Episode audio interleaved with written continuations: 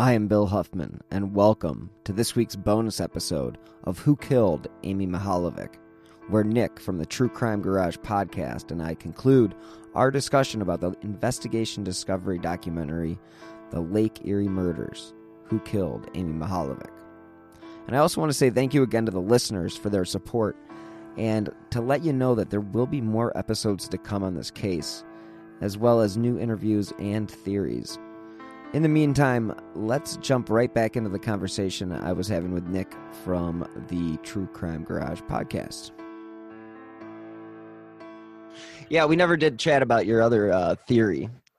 Well, go ahead with what you were just uh, talking. I didn't mean to interrupt you. No, you're fine. And um, but one thing that when we covered the Oakland County child killer case, which I think it should be called the Oakland County child killers, because I believe multiple people were involved in that. But one thing that we didn't discuss during that that portion is these children were kept for an extended period of time before they were killed and then dumped. And there's a lot of people that have speculated throughout the years that that case is somewhat connected to Amy's case. And, you know, that's where we were kind of beating around the bush a little bit in getting to there. But my theory with the Oakland County child killer case is, when when these kids were kept, and you referenced the chicken, you know, they they determined that the the last meal that Timothy King ate was chicken, and he the, his mother stated in a it was either a radio or T V interview shortly before he was found that he she just wants him to come home so she can cook for him his favorite meal, fried chicken. And so a lot of people throughout the years have always thought, well, this was the killer's way of taunting the parents, taunting the media, taunting police, saying, hey, I'm, I know you're looking for me. I'm watching you, so much so that I fed this kid exactly what his mother stated in that interview. I actually think what was going on with these kids is I think, you know, because it's often reported that they were bathed, that they were well taken care of during the time that they were held captive. I think that they were being told to do certain things or go along with certain things, and I think they were rewarded. And and I think that was so their way of the, the chicken bone would have been a reward for for something, you know, terrible. But um, I right. think that th- and then when they when whomever was holding them got tired of rewarding them or couldn't reward them anymore, it was time to get rid of this this problem that I've I've kept in my house for X number of days. Now, which leads me to a long way of saying this. I had a dream the other night about Amy's case, and I was kind of like visually, I, I don't know that I was really seeing it, it, it go down or see it a portion of it go down, but I think the opposite happened with Amy's case. I think at some point she fought back and didn't go along with whatever this person wanted. And I think ultimately that's why she was killed. Not to say that it was her fault, because we all should fight back. Anybody makes you do something you don't want to do, you fight back. But I th- I think that it looks to me like this I think that this individual thought that there could have been some type of relationship. I think that he was sexually attracted to her. I think that he would have preferred to keep her alive and well as long as he thought he could, like in the Oakland County child killers case, but couldn't because she fought back. And I think she fought back fairly quickly. And I also wonder, one thing that I've wondered about this case is we talked about, you know, there was blunt force trauma to the, was it the back right side of her head? And then, yeah, the back right, and then back right side. Stab wounds on the left side of the neck. Yeah. Yeah. And so he, he must have hit a carotid, the carotid artery, because mm-hmm. she pretty much bled out is the way that uh, I've always been told that the autopsy reads. Right. And so I almost wonder if the first portion of her fighting back was inside this person's vehicle. You know, if she's sitting shotgun and he has to striker. That's or exactly the theory that James. So James, back when James and I met in two thousand, and gosh, when was it? two thousand seven, two thousand eight, and uh, we had met at the plaza, and we were just discussing the case, and we used to get beers together, and you know, discuss Amy's case. And that was when I was working at uh, one of the local news stations, and we went down to the down to the uh, site where she was found. But the theory that we kept coming up with, or at least that I kept coming up with, because the stab wounds weren't very large, right? So you know, the thought was, okay, he's driving in the car, she's putting up a fight, and now what the hell do you do? And the thought was, okay, he takes her and smashes her head against the side of the car window, and or he has something in the backseat like Ted Bundy style. You know, he would, you know, the thing that Bundy would use, I mean, sometimes would even be able to kill the person. Yeah. Or, I mean, at the very least, knock them unconscious. But the stab wounds to the neck are obviously what were the were the killer. So um, the, the drive, like we've discussed, is, again, she was found fifty miles from where where she was taken. If, you know, what the hell happened between here and there? Yeah. And that's where this whole fucking case comes together. Yep. Put those two together, or, you know, connect those three things and you'll have your answer. But I mean, I do. The thing about James's theory that the circumstantial evidence is always going to be there, you know, with James's person. Mm-hmm. And you can't deny the fact that the guy lived close to the where the body was found. And right. I mean, yeah, but then you also wonder, what the hell are they waiting for? Other than, unless the science, unless they like feel like they've got enough on somebody else. I mean, I, I just don't, I don't know. They've been, I mean, even Spetzel said before, like, we've been able to convict people in Bay on circumstantial evidence, strictly circumstantial evidence.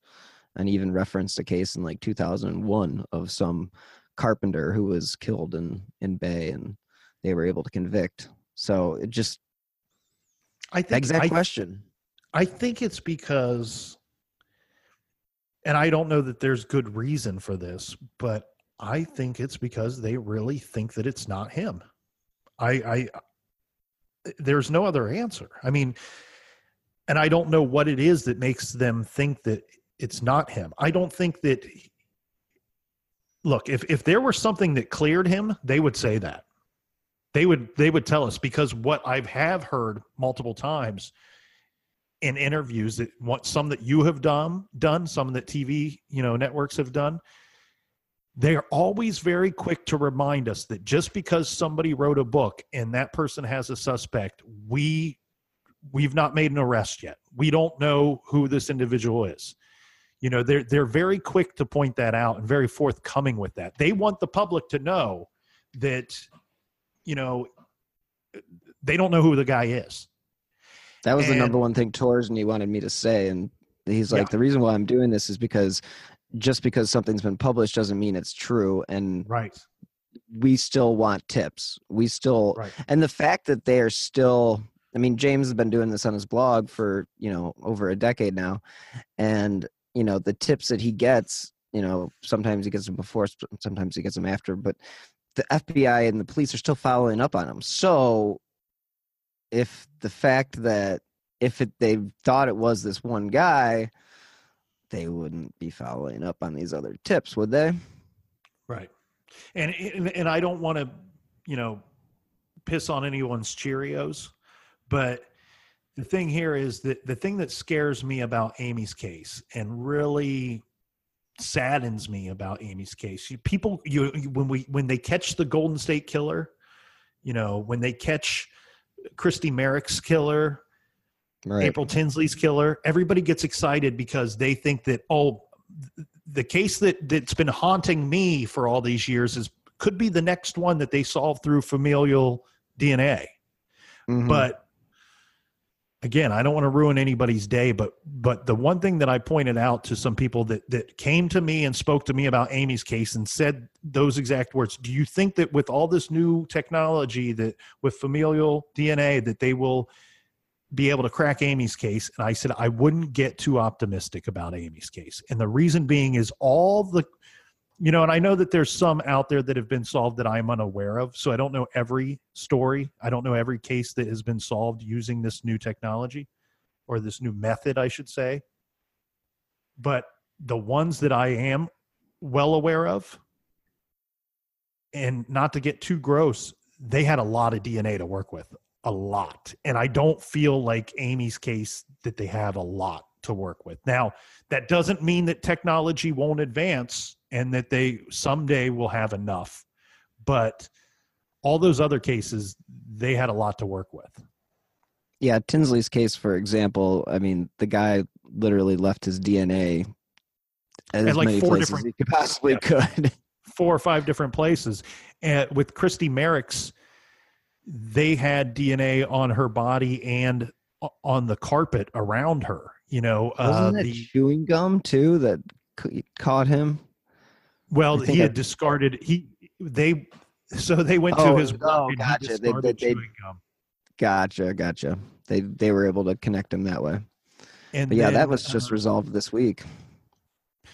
Yeah. And then, so you have the Aurora Hammer, Hammerslayer that, there was multiple, they caught him, but there was multiple crime scenes. There was multiple victims that he left D N A. And then there, the, I mean, the Golden State Killer had, what, ten victims, a dozen victims? And and, and then on top of that, many rapes that, that he right. didn't kill. So unfortunately, I'm just kind of doing the, the math here myself. And I don't, I don't feel like this is a good candidate for the for the breaks that we've been seeing within the last eighteen months. I don't think it fits into that yet. I'm hoping I'm wrong. I would love to be, look, as I always say, I'd rather be surprised than right in this situation.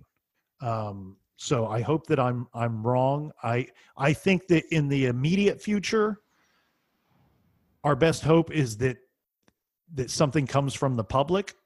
And I think that Torsney and, and Spetzel and those guys are very good and very smart to remind the public that, hey, we still need your help. We're sitting here waiting for this this other stuff to go on that we can't control. Right. You know, they they their only hope to getting a confession. We just said D N A or or confession is is really the only way that I see this thing getting resolved. The only way they're getting a confession at this point is talking to somehow talking to the right person, because yeah, I, I mean, unless you get a deathbed type confession. But I mean, if this guy hasn't cracked um, in, you know, all these years, I, I don't think he's just cracking for no reason. Yeah. And I think, you know, the one thing that I emphasized in, in my podcast was, you know, when a case goes on this long, I mean, obviously, your theories can run all over the place.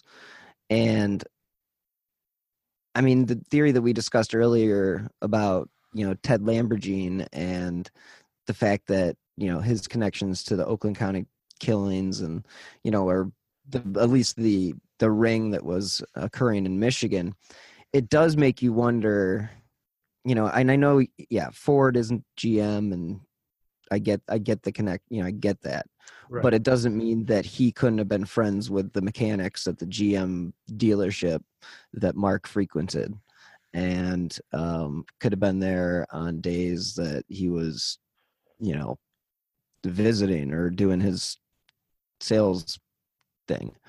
Obviously it wasn't his D N A because they would have already, because he's in jail serving life at the moment for yeah. other crimes, but you know, it does beg the question, especially with James just brought up about three different hairs. But I mean, wasn't throw, Lamborghine throw a wrench in the thing? Yeah, wasn't Lamborghine questioned about it, and he refused to answer questions regarding Amy Mihaljevic? Because so for for those of the yeah. people that will be listening to this, mm-hmm. after the Oakland County case, mm-hmm. uh, after the killing stopped up there, at some point Lamborghine moved from that area to Northeast Ohio. So that's why he's Par- we're Parma Heights, exactly. Yeah, Parma Heights. which is about twenty minutes from Bay Village. So, um, I mean, it's not super close, but it's definitely, it's with, let's put it this way. When they say that they're not able to trace the phone calls, um, because they weren't long distance. Right. Well, Parma Heights isn't long distance. So, same, I mean, it just, again, code. it just, same area code. So it, it brings up all these different damn theories, and people run wild with all different speculations, but you know, it's like, uh, you know, Occam's razor. It, it's gotta be the simplest answer. I mean, it, it ninety-nine point nine percent of the time, it's not a giant conspiracy. It's not some pedophile ring or um, some mastermind criminal. I mean, th- this is probably somebody's dad, which is just disgusting yeah. to think. And that's very likely a one-off.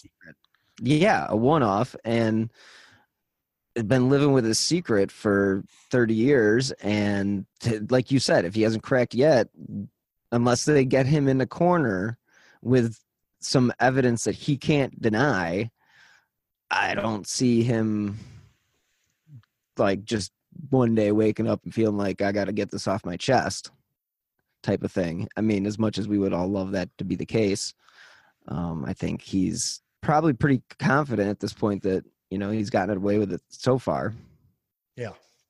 And I think the pressure, you know, the like the podcast and the documentary, the documentary was great because it did bring it to like the national level. I mean, I know that it's always been a national. I mean, your podcast is national. My podcast is national. Um, you know, they reach people that watch I D or whatever aren't necessarily our listeners too. So right. This did open up a whole new avenue of people that now know about the case. And it's kind of like what Torzini said, we still want people from, you know, cops, even from other jurisdictions, to think about, hey, are there any damn similarities between Amy's case? Because I mean, think about the, the circumstances that surround Amy's case and how she was kidnapped are the most unique of any kidnapping situation that I can think of. Other, I can't think of one that's more mysterious. I mean, who the fuck calls and sets up and arranges a kidnapping with the chance that he could just be picked up right then and there? I mean, well, right then and there, the cops could just be waiting. Hey, you know, what were you doing? You know, I know this was before To Catch a Predator and all that, you know, Dateline stuff, but in all reality, the guy was putting himself out there. Like, I know he couldn't have gotten charged with anything, I guess. I mean, would he not? I mean, he probably wouldn't have been charged with anything, but I don't know, maybe soliciting a minor? I don't know. It, it well, just that whole ruse is, I think, the reason why so many people are fascinated by this case. So first of all, you have, it's it's it's almost that phone call invited a killer into their home. You know, picking up that phone on that day, it's almost like in, it's almost like letting the killer in your front door in a way. You know, mm-hmm. What is it, Lost Boys, where the the vampire yeah gets. Gets some kind of formal greeting by the man of the house into their home. So there, therefore he can, I can't remember how that went down, but that's what I kind of picture. You pick up, pick up the phone, and it's inviting the killer into your home almost. And I think that for parents at the time in Ohio, that's what terrified them. And that's why they read about the case. That's why they watched the news, hoping that, that somebody would be arrested and arrested soon, because it was haunting and terrifying to think that, hey, this killer used the phone to enter our home and take our little girl, and she never came back. And then years later, the fascination behind that ruse is for people like you and I, the, the armchair detectives. There is meat mm-hmm. on the bone for us. You know, if mm-hmm. if somebody if somebody is snatched off the street and there's no eyewitnesses, there's no screams, there's no nothing, nobody saw a car, nobody saw a guy, there's no meat on the bone. There's nothing for us to investigate. And right. because there was this phone call, and thank God she told somebody. Mm-hmm. I mean, that, that's one thing that I, I just thank God that she told somebody, because he didn't want her to tell anybody. And had she not, we would have maybe have never made this connection, never known that that she was in communication with this guy. Well, that's the reason why I, I don't believe that he had anything to do with Margaret. I think that he knew that she would eventually tell somebody. And so he's not going to put himself out there and be like, oh, you know, I actually have connections with Margaret. He's going to you you do the opposite. Uh, I mean, he's going to play misdirection right off the bat. I mean, if the, if this is his, let's say, eighth, ninth, tenth attempt at doing this, he's probably fine-tuned his, you know, his pitch and figured, well, I, you know, kids are kids. They're going to probably tell somebody. So I'm going to just come up with something other than, I mean, I'm going to use her mom's work as the conduit, but the fact I'm not actually from her, her background or anything like that. Here's the thing too about, you know, I said earlier, he, he either got lucky and said the right thing, or he had good knowledge and knew what to say. But we, we kind of got into this last time. Well, maybe two times ago when we spoke, but I was telling you, I was like, you don't have to be a genius to manipulate this child, even though she's very smart. It, you could play the numbers and manip and, and be right. And what I mean by that is if you call a home, home phone number mm-hmm. in nineteen eighty-nine at three fifteen in the afternoon, you're playing the, per- it's a higher percentage that a child is going to be home without an adult at that time than if you called after five. So you're playing the, you're playing the percentages. It's just like poker. You play the percentages. Now here's another thing. I'm talking to you for the first time, and I want to prove to you that I know you in a loose roundabout way. You don't know me, but I know your mother. Well, why would I pick mother instead of father? Guess what? More people have, if, if it is a single parent home, more people have a mom at home than they do a dad. You're playing the percentages. Mm. This is something this dude has worked through. Some of the stuff he knew and some of the stuff he, he, he, he knew enough to get right. Yeah. I mean, the whole, the, did I ever tell you about my, like I had a, a phone call that caught me off guard? Did I ever tell you my situation? You t- briefly, but I want to like, hear I'll it. Run you through it real quick again. Um, you know, just to like, yeah, we all look at, oh my gosh, you know, this girl's talking to a stranger on the phone and she dropped her guard and she's going to go meet this guy. I was sixteen and I was in the Plain Dealer for being, you know, like one of the top area all-star runners or something like that. And uh, there was a color picture of me in the paper, and like a week went by and Um, I get a phone call, and this guy claims that he's a reporter from the Westlife, and like right away my guards like dropped, and he's like, would you want to do a phone interview? And I was like, hey, sure, why not? Because, you know, I just done the Plain Dealer, why not? You know, it's just a local guy. And, you know, he asked me like normal questions and stuff, but he literally kept me on the phone for probably fifteen minutes, twenty minutes. Uh, I didn't know who the hell I was talking to, but I was just talking away. And, you know, the abnormal thing that he asked me was, what size shoe do I wear? And, you know, he ended up calling back a week later and said some perverted things. And so like, I kind of have a personal connection to the fact that a kid can get called at home. I mean, I remember being scared to death of the fact that the guy knew my phone number, he knew my address. So whoa, whoa, whoa. If was, hang on. How do you think he got your phone number? Now, I have a theory on who this individual is, and okay, so so you don't know one hundred percent who it was. I I don't know one hundred percent who it was, but my family had connections to certain. There were certain activities that I I was involved in that I could have been crossed paths with this certain individual that I know has gotten in trouble for similar type of things, and. Right. Uh, James and I had discussed this individual, I think, on an episode three, possibly, or episode five. I'm not sure. Um, but, uh, yeah. So, like, for me, like, it's a, I have, obviously, I have the personal connection that I was Amy's age.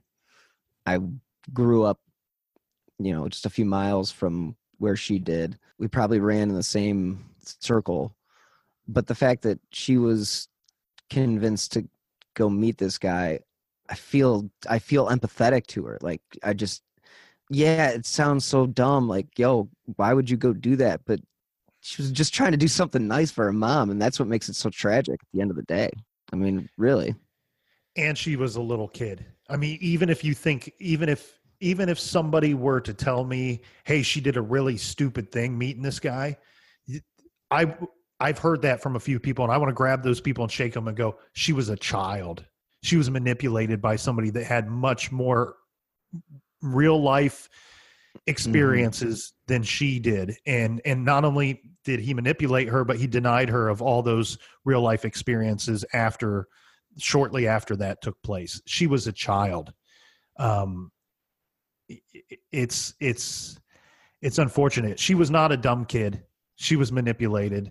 Uh, it, yes, it was a dumb thing to do, but, and that's why I think that at some point she realized, oh shit, I screwed up. This person mm-hmm. isn't who they told me they were. We're not going to where he said we're going. And I, and I think she was a, not only smart, but I think she was probably a tough kid. And I think she fought back at some point and said, you know what? I'm not going to do what you tell me to do. And I don't care how this turns out, but you're, but you're not going to, you know, just be able to do whatever you want to do.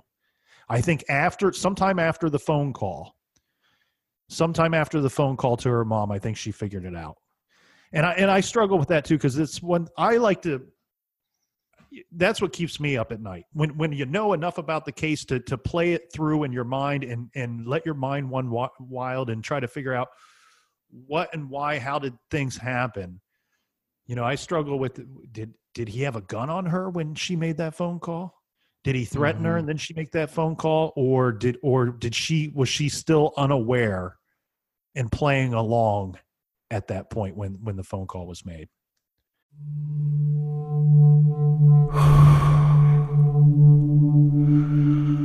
I'm an American vigilante.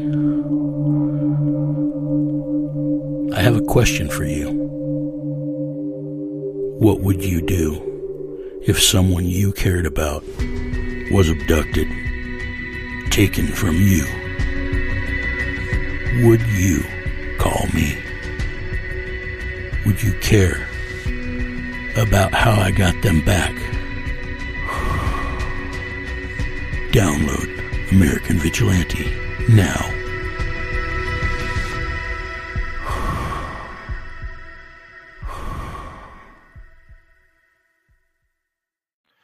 Yeah, and that, you know, when you bring that up, it, you know, they always talk about how Margaret had this sixth sense that something else was going on. But if you read the newspaper reports and you read the like the actual police reports from that day, she wasn't actually able to get out of work right away. I mean, it's not like right. she she got that phone call and ran right home. She may have thought something was off, but it wasn't as dramatic as, no surprise there, it wasn't as dramatic as some people right. have made it out to be.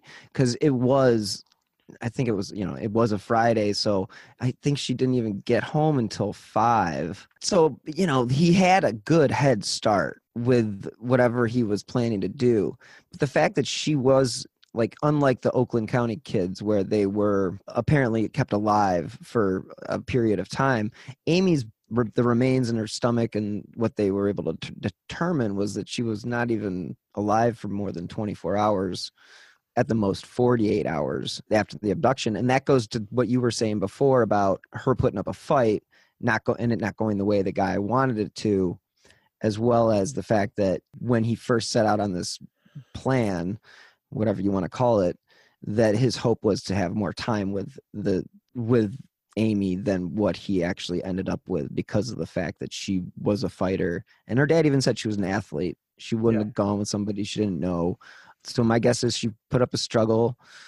She was manipulated, but like you said, I think she quickly realized, I'm in over my head and I'm now in somebody's car that I don't know who and what is going to happen to me. Yeah. And that's that's the scariest thing for anybody, I think, especially for parents that have, are just learning about this case. Like, anybody that didn't know of this, you know, the phone calls. And now we have just so many different means to get access to kids with, and that's what Torsney was saying. He's like, with the internet and just with Twitter and God, you, you name the, you name the meat social media outlet. That's the thing. Spetzel even brought it up. Like the amount of information that kids just put out there, just out in the universe. You know, I don't have children myself, so um, I luckily don't have to.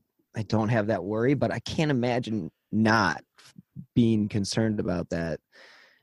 Uh, you know, it just it's so it's so disconcerting to think that, one, this guy is still out there. And if he just decided, like, you know, B T K, what B T K took time off. It's not to say that this guy couldn't yeah. kill again. I mean, it's not like, hey, I'm, you know, I'm a killer and I'm, uh, you know, I'm not going to do it again. You know, once a killer, always a killer. Well, and, and a bazillion things could have happened to interfere with that if he if he did intend to kill again. Um, I it was actually Dennis Rader, B T K, that said, because he he kind of he combats the whole thought, because he is the first person that the the that the experts go to when. Like the okay, for instance, the Colonial Parkway murders. There was, if there, if in fact all those murders are connected, it was four separate killings. You know, the, there were eight killings total, but mm-hmm. it happened at four different times through the span of like I don't know, a year and a half or something like that, two years, let's say. Well, they they are very quick to point out when when they stopped. All these people say, well. It, you know, uh, something must have happened because the, the, the killing stopped. And then the F B I is very quick to point out and go, well, Dennis Rader, we now know that because of B T K that, that they can stop. And sometimes they do stop. And sometimes there's very long periods in between killing.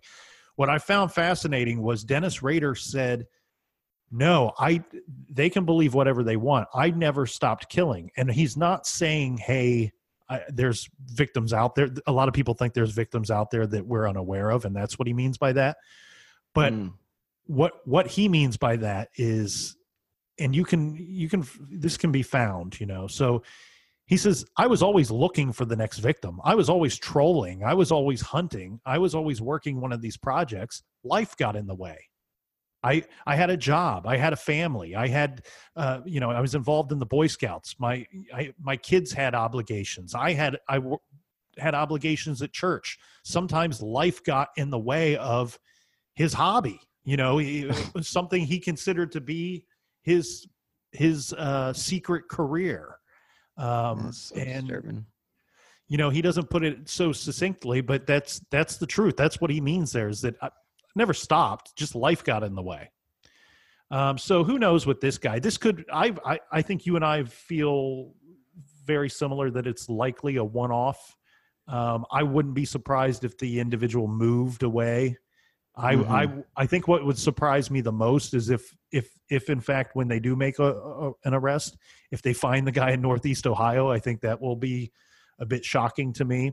Um That would be really, I think that would open up so many different questions if he was actually found. I mean, if he was found still living in the area, then, I mean, every case that has been unsolved in the last thirty, forty years is going to be re-examined because well, how did he slip through the cracks? Right. Before we wrap up, mm-hmm. I want to say, one, I loved the podcast. And thank you. I'm hoping that there's more episodes. The uh, it was the highlight of my Friday morning for a very long time, and uh, you've taken that from me, Bill, now that you've gone away. So I need a little more. Uh, okay. I need you to bring back my Friday mornings. But after, what's the next project for you? Is well, it, do you have something next, in the works or an idea? Do you want to share well, that with everybody? Well, I'm I'm actually going to be working on a book. Um, okay. I've, I've been putting together a book for, for a number of, I don't want to say years, but, uh, for a while now. And, uh, with what's transpired with the podcast and, um, with everything that, you know, the success of the podcast, I don't know. I've got a story to tell that, you know, I'm hoping to get published at, um, at some point in the next, uh, the next year. And James and I have, we're talking about it before we jumped on the, you know, the chat today. And uh, hopefully, you know, hopefully that will be my next step. But in the process, or in the uh, in the meantime, the Who Killed will become a series, and I'm probably going to do, it's not so much similar to what you guys do where you do one case a week. I'll probably do like mini series opposed to having like sixteen episodes dedicated to the, the Mihaljevic case. I'll probably do four episodes dedicated to a particular case. And so it will be like mini, kind of like mini, it will just kind of be a rolling show similar to what your show is. And I'm not going to have necessarily seasons, but just mostly episodes, um, okay. you know, episode seventeen, episode eighteen, like this, this will be under the Who Killed Amy Mihaljevic podcast, obviously.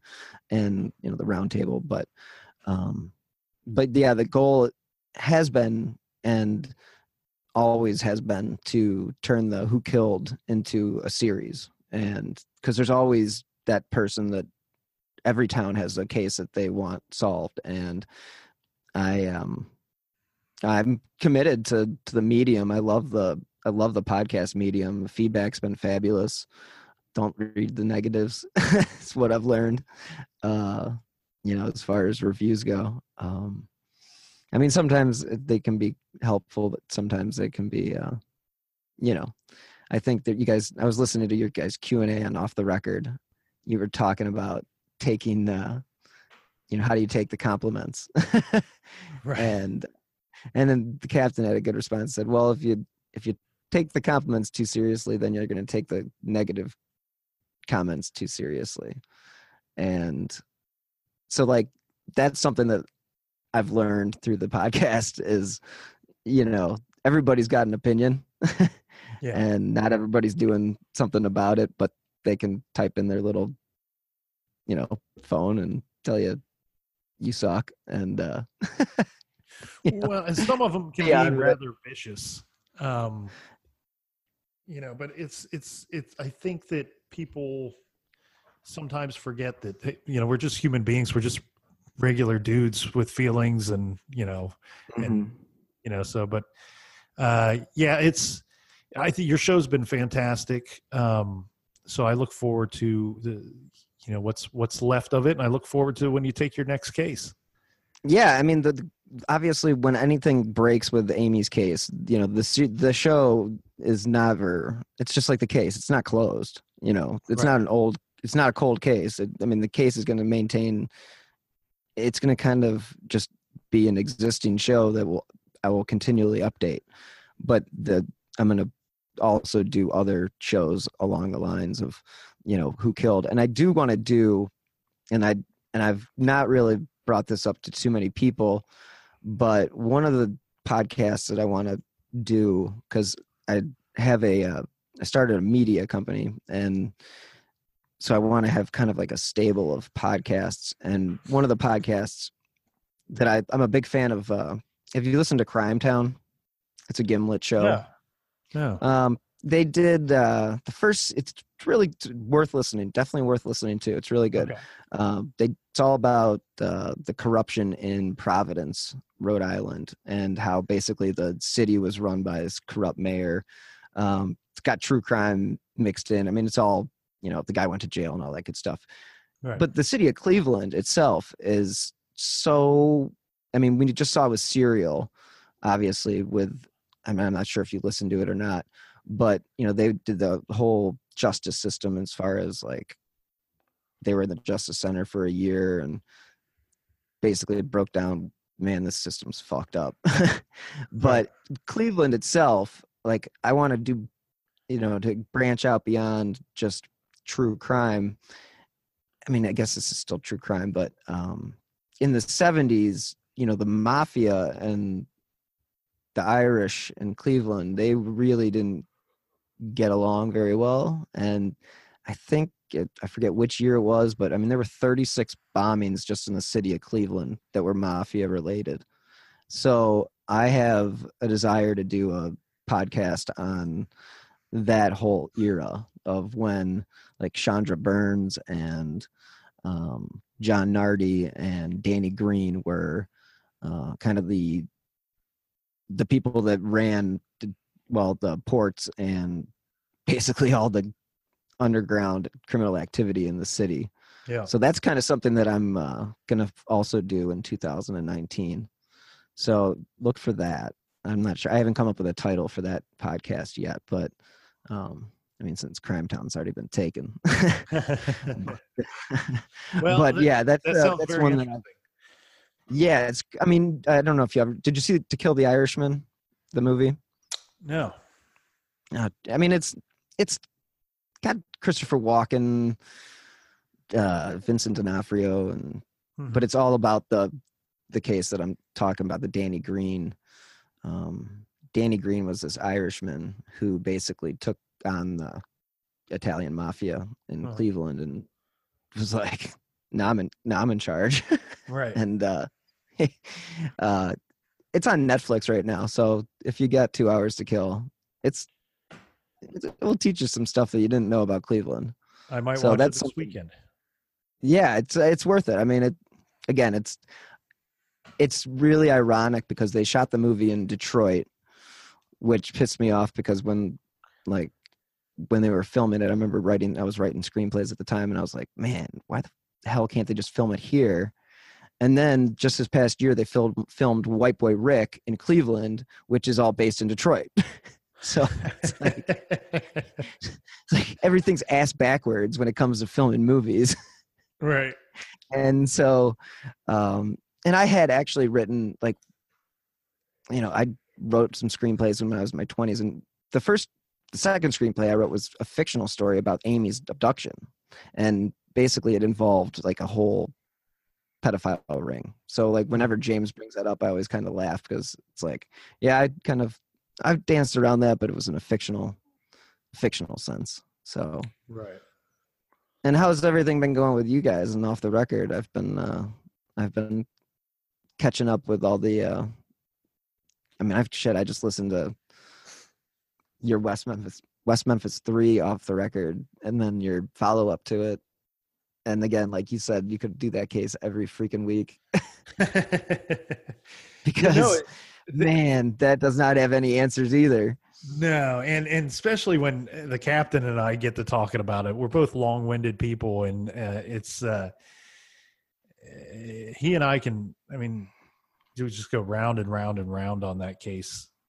And there's some cases that are hard to put together a great presentation because of that, you know, that mm-hmm. it's, you, you get lost in the, you get lost in the words yourself a little bit, and you, you go round and round on something, and you, you look at your computer and you go, oh, wow, we just talked about that one thing for twenty minutes and we got, you know, a whole story to tell here. But no, things have been things have been going great. The show's been going really well. Uh, our numbers have spiked recently, and I don't. I, the only thing I, you know, I, I would like to think it was because we, you know, the documentary, the the Lake Erie Murders. I can attest, but I, I can attest it was because my okay. numbers have significant. I mean, we're talking. I mean, I, your numbers are way higher than my numbers, but as far as what I'm seeing, you know, I'm doing like from when the day that it came out, I started doing ten thousand downloads a day.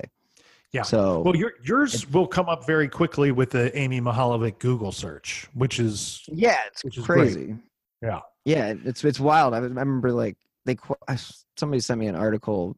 I was quoted in an E! News article, and I was like, "What the hell? This is weird." But yeah, so, yeah, I think. The attention was definitely, I think it was extremely worthwhile. And I'm glad, like you and I talked about the concern of it coming out cheesy. And I remember yeah. you placing a bet on whether or not it would or wouldn't. I'm not going to say which woman you went with, but um, I, I would have to say that you were probably happy with the way it turned out. I, again, in most situations, I would prefer to be surprised than to be right. And I was very pleasantly surprised. And, you know, I actually received a little bit of a backlash from some friends and family. And I, I sometimes with these, so our show Off the Record, a lot of times we'll record multiples of those in one, you know, one session. So I, I tend to forget what I've spoke about on mic and what I haven't, but, uh, several of my friends and family saw it afterwards and then came to me and they're like, why didn't you tell me you're going to be on this thing? I said, well, first of all, if you know anything about T V or movies, and you know, if it, when you're, when you're on my level, it, you, even though you were filmed, you don't know if you're in something until you sit down and watch it yourself, you know? Uh, so I said, I didn't want to tell a bunch of people, hey, I'm going to be on this thing. And then you sit down and watch for three hours and my, my ugly mug never shows up on your screen. So can I, can uh, I say that I did the opposite? And I was like, oh yeah, they came and interviewed me and it was great. And uh, then like about a week into it, or about a week before, I was like, oh shit, I've told a bunch of people, what if I don't make the cut? And I was like, oh God. And then, so like every time I talk to somebody about like, oh, you're going to watch the document, I'm like, yeah, just, just make sure I'm just, I'm just hoping I'll, I make the cut. I hope I make the cut. Right. And then they used my voiceover in the, in the trail, like in the first like minute of the, of the thing. And I was like, all right, at least I made it that far. I'm not, at least I'm not cut out totally. Well, and the other thing though, too, was when, when they filmed me and when I was involved in phone interviews and all that jazz, they were very uncertain of what the final product would be.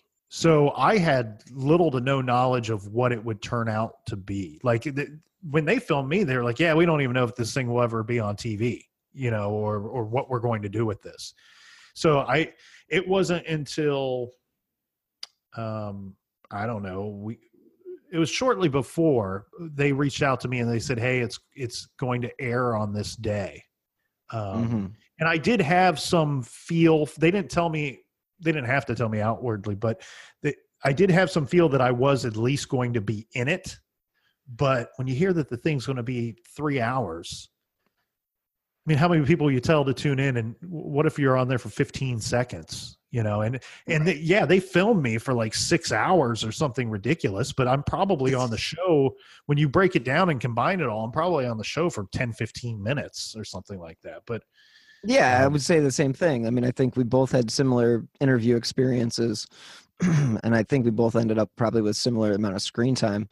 Um, I was actually pretty surprised with how much they used from, you know, my interview and, um, There really what there was only two people in that whole podcast. Well, I guess if you include Jason, um, you know, Jason doesn't do a lot of interviews, so I'm pretty sure that this was the one and only that he was going to do. So Jason did that. He wasn't on my podcast, but Jim Tompkins, uh, he was not on it, and Lori Taylor. Those are the only three people from the documentary that didn't make an appearance on the podcast.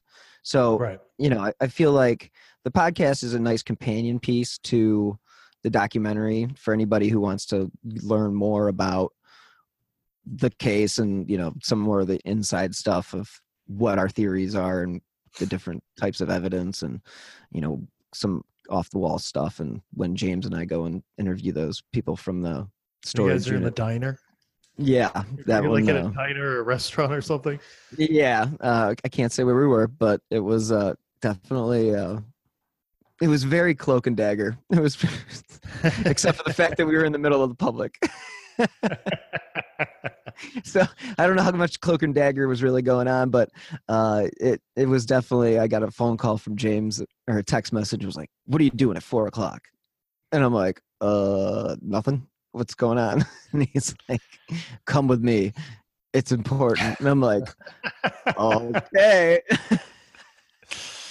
So uh, I, you know, you never know with James what you're going to get yourself into, but uh, I definitely, I definitely think that with the pod, with the podcast, the documentary, you're, you know, you, you, you always keep, you always mention it. I mean, even in, I don't know if it was in the off the record thing or was it a recent episode? I'm not sure, but you guys were talking about like, if you could go back and, or if you could figure out, I think it was the Q and A on Off the Record, you know, if you could solve any case or if you could find the answer to any case. And I think you settled on Zodiac or whatever, but you know, you obviously talked about Amy Mihaljevic and, you know, I think that's the one thing for the people that are so close to this case that, you know, we just want the damn thing solved.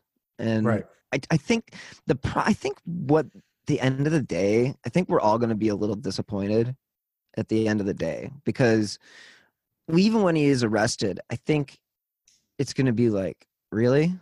Because I mean, look at who, look at the guy who was arrested for April Tinsley's death. The guy was a complete moron. I mean, it, I mean, he was he was a low garbage. He, yeah, even if you take away his the crimes that we later knew that he committed, mm-hmm. he's kind of a low life loser, like a, a loner.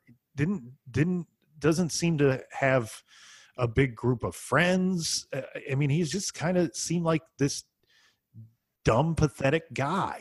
Really, I mean, you, you look know? at that mugshot of him, and, and my gosh, I mean, you can just see the.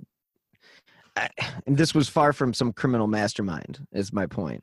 Right, and I, and I think that like with a case like this, and we've talked about it before, when it goes on for so long, we put all these different theories out there, and we always want it to be something more than it really is.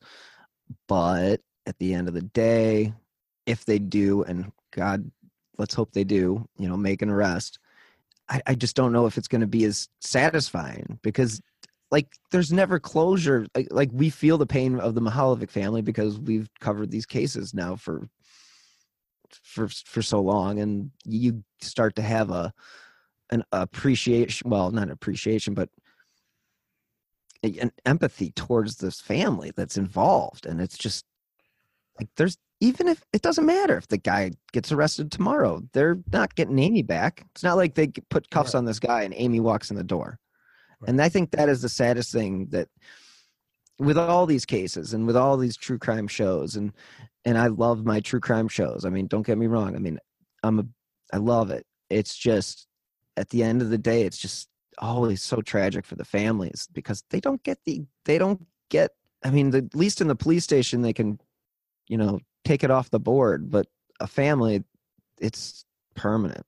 So I just well, think it's... And that's why I've never understood these wackadoos. And, and here's the thing. I I will be... True Crime Garage will be at Crime Con this year. We we we love going to Crime Con.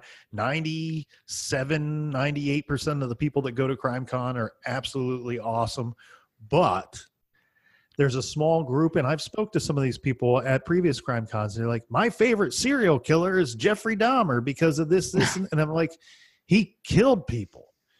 You have a, I, I like, maybe he fascinates you the most. Maybe you're the most, maybe he's the most interesting one to you or whatever, but can you keep in mind that this is not, we're not talking about Freddie or Jason or Mike Myers, you know, Michael Myers. We're talking about a real, these are real life people that lost loved ones that died in a horrible way because they were murdered by your favorite serial killer. Um, right. So, and that's, that's the, like you said, that's the sad thing. Hopefully they slap some cuffs on this dude. They find this guy, whoever he is, they convict him, but Amy's not coming back. And, and, and, and, you know, John Walsh said it the best. And unfortunately it's true in this case. Mark Mihaljevic is the father of a, of a murder victim, of a murdered child. And he, even when they make an arrest and convict the guy, Mark Mihaljevic will still be the father of a, of a murder victim, you know, right. and, and, and that's what John Walsh says about the situation with his son. He will always be the parent of a, of a murdered child. And that's, that's the stone cold truth that people need to remind themselves when they get lost in the, uh, uh, these some of these true crime shows and and and, and my show, your show, what's on T V. Remind mm-hmm. yourself that th- these are real life people that are that are still hurting, that are still they they still are hurting, um, and so and, and you know what was what was uh, heartbreaking for me, as you said, Jason doesn't talk about the case, doesn't do a lot of interviews. Mark, Mark does from time to time. He's, he's been good about, um, you know, opening up to people that have questions, but it was heartbreaking for me. I, I couldn't remember the last time seeing Jason's face, and I didn't know he was going to be a part of the documentary. And when, when he popped on the screen for the very first time, man, I, I choked up a little bit. I choked up a little bit.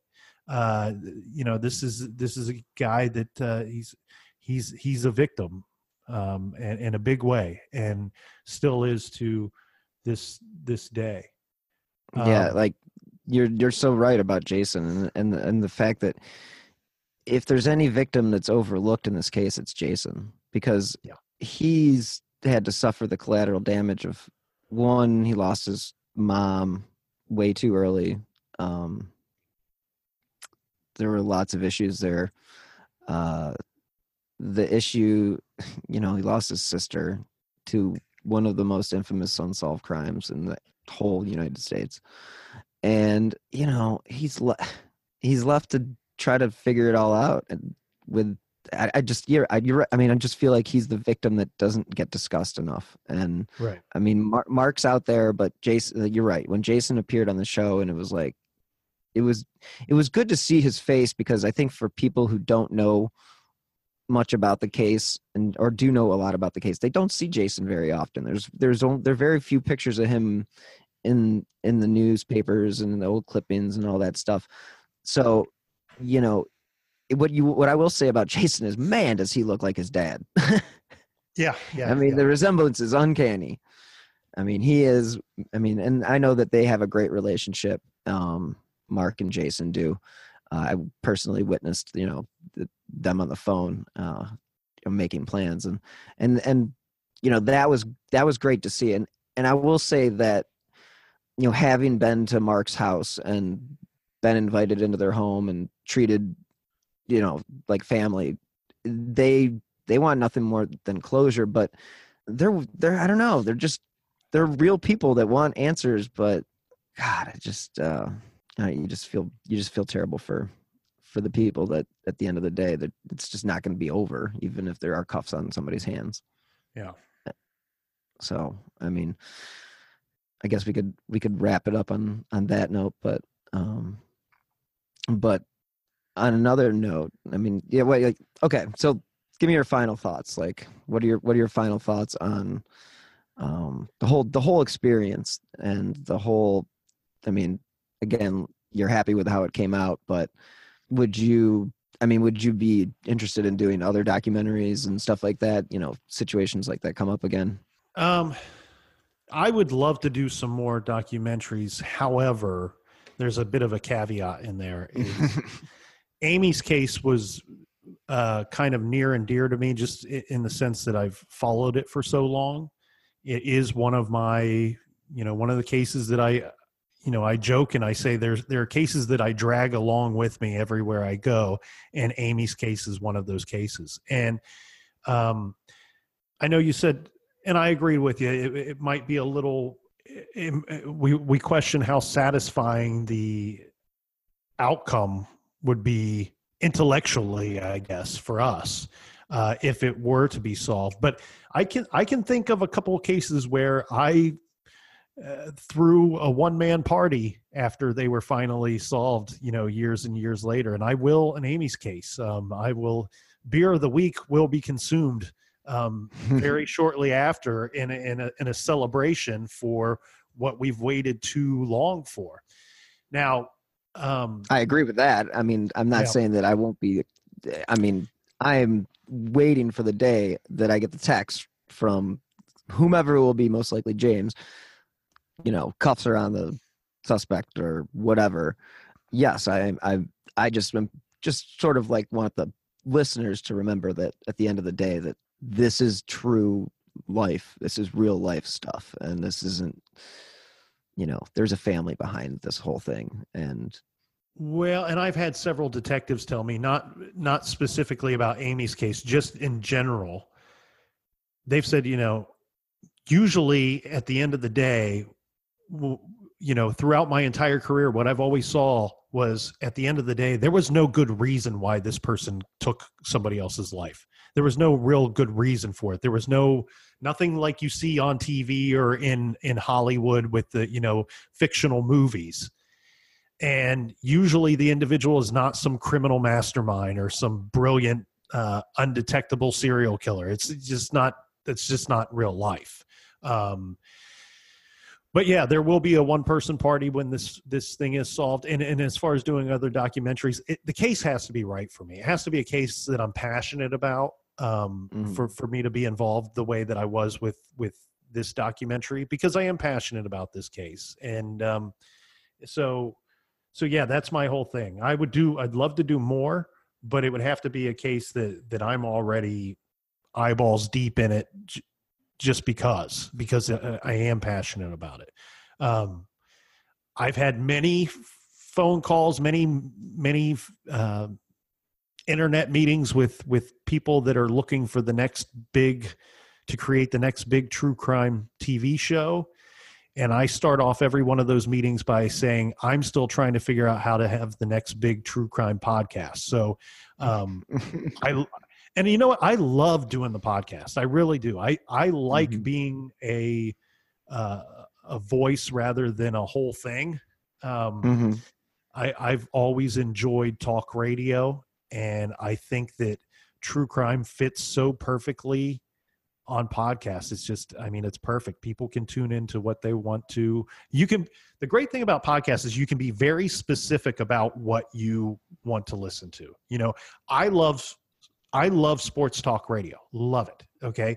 I'm a huge N F L fan.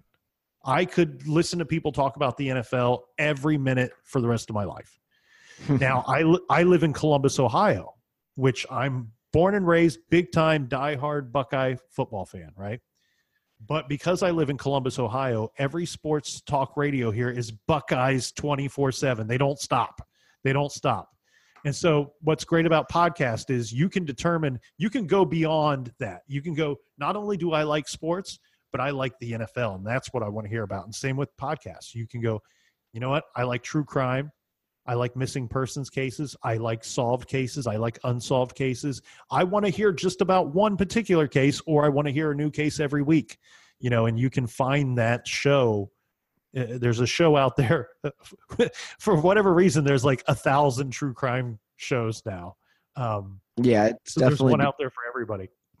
Yeah, it's definitely the, the genre du jour.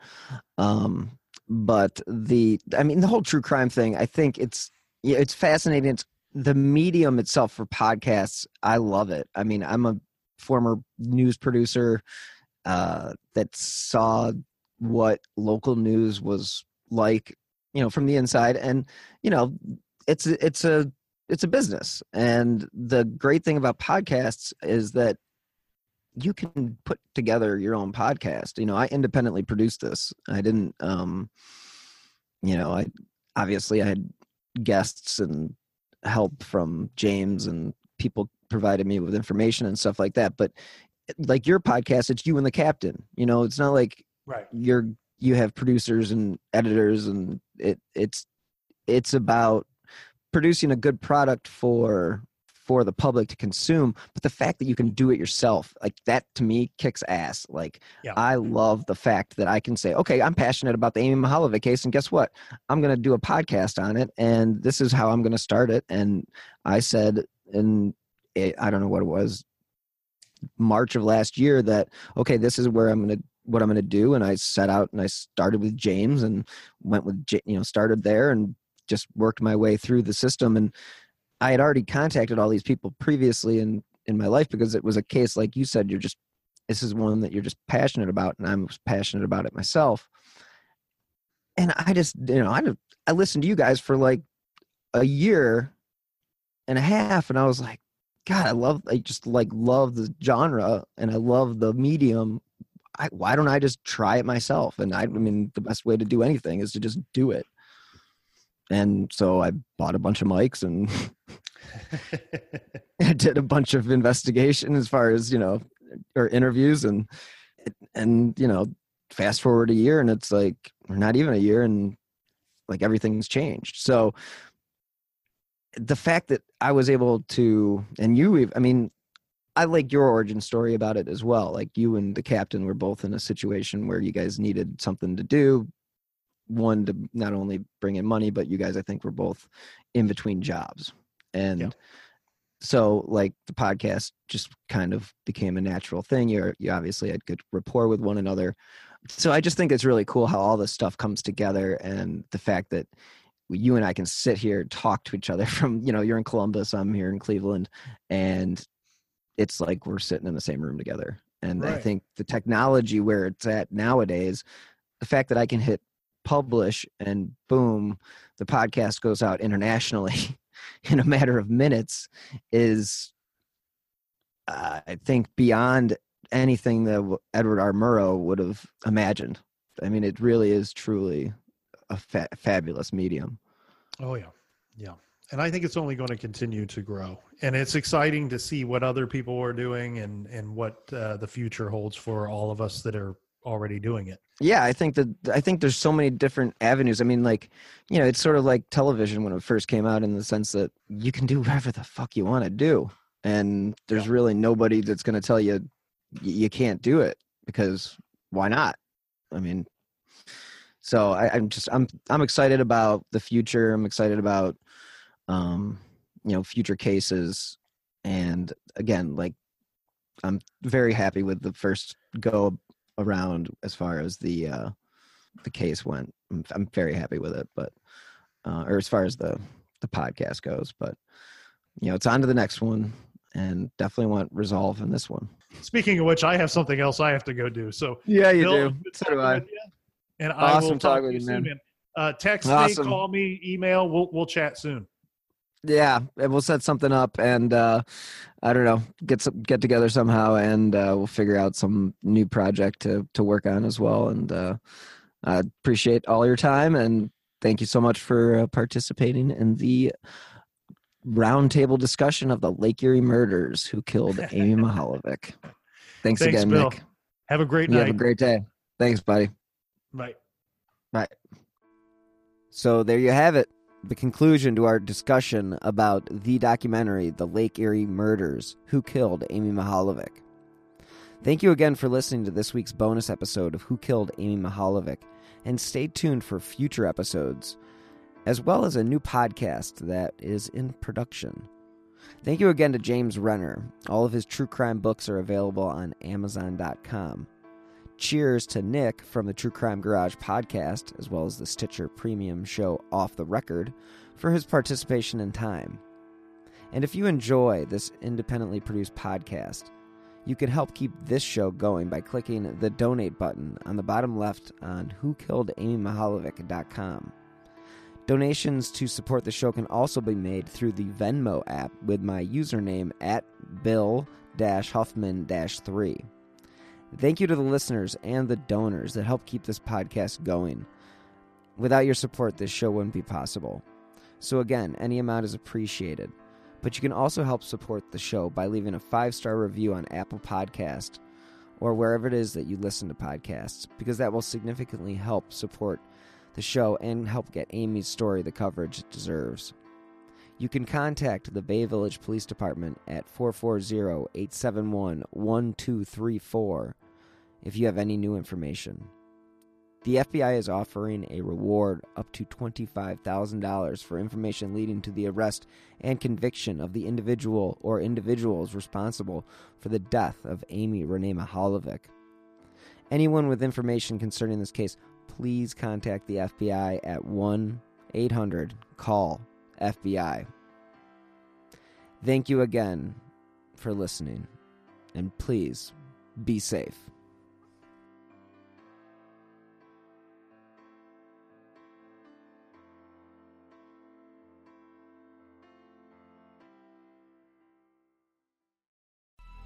Coming up on five minute News, I'm Anthony Davis. You might think it's partisan because maybe it's critical of one side or the other, but it's not. It's just the truth. And I think that's also something that's kind of unusual for Americans listening to the radio or to podcasts, because the news landscape in the States has been so partisan for so many decades. So five minute News is verified, truthful, independent, unbiased, and essential world news daily. From D N A testing to the Dixie Mafia, Crime Capsule brings you new stories of true crime in American history. I'm your host, Benjamin Morris. Join us for exclusive interviews with authors from Arcadia Publishing, writing the hottest books on the most chilling stories of our country's past. You can find us wherever you get your favorite podcasts or on evergreen podcasts dot com. Crime Capsule. History so interesting, it's criminal.